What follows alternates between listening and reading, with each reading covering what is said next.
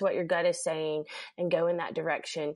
And also really looking for seasoned vendors. Not that new vendors, you know, don't deserve a chance to get that experience and there's certainly situations for that, but working with seasoned vendors is going to make all the difference because they have relationships, they have connections, they can help you with so many things beyond just what their part in the wedding is. It builds a really strong team. Do you how many people have you got in your Rolodex? That's a very old word. Do we still use the word Rolodex? Oh my goodness. More than I could count, hundreds literally. And you know, there are so many situations that I've been in over the years, sort of last minute, like, wait, this happened. How mm. am I going to fix it? Where I am able to say, I bet so and so knows. Let me call them. And that every time, you know, if they don't know, they know someone yeah. who knows. So I think relationships and wedding planning is very yeah, important. it's a very people based industry, isn't it? Knowing, well, yeah, who to call to solve a problem or to make it go away. Totally. And I think that's part of why I like planning even is because it is so relationship based, you know, just over time, having done this for so long, really developed those relationships and working with people and kind of some some weird circumstances along the way leaves us all with some stories to tell and kind of makes us loyal to each other. I feel like there's sense. a lot of Winston Wolfe's Pulp Fiction callback there for everyone. Uh, I don't know what I'm talking about, but just problem solvers that don't actually acknowledge, you know, things are happening. And I think this is something always excites me talking to planners when stuff can go wrong or things can be a little hiccuped on the day.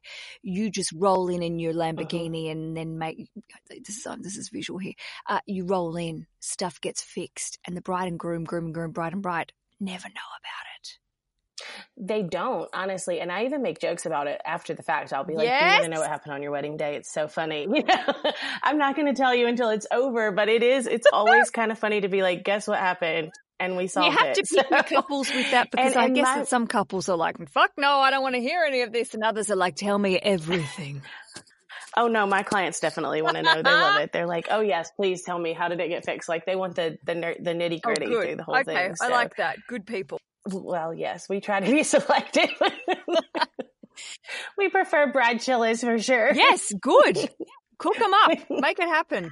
Well, let's talk about. So you, that's a good first point. So making sure that you're working with the right vendors, you've got good vibes going with them, and that you trust them. I had um, a lovely photographer, Kevin Elizabeth, who's in San Diego.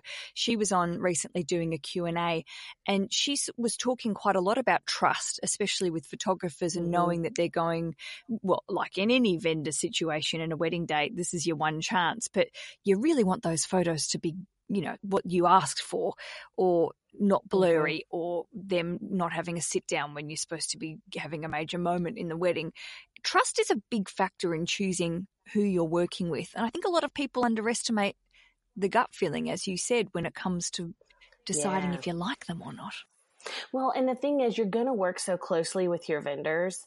And even the wedding day, I usually tell brides specifically when they're choosing certain vendors, like photographers or videographers, you're with them all mm. day. So if you love their photos, but they get on your nerves, like that is not a good way because they're with you like styling you and watching you and taking your photo all day. So you want to really give some level of importance to that that vibe you have going with that person. Like is it a good I fit? went to a wedding, Emily, and I'm not ever going to say what wedding it was, but I was close enough to the photographer to hear some of the things he was saying to the bride on the day.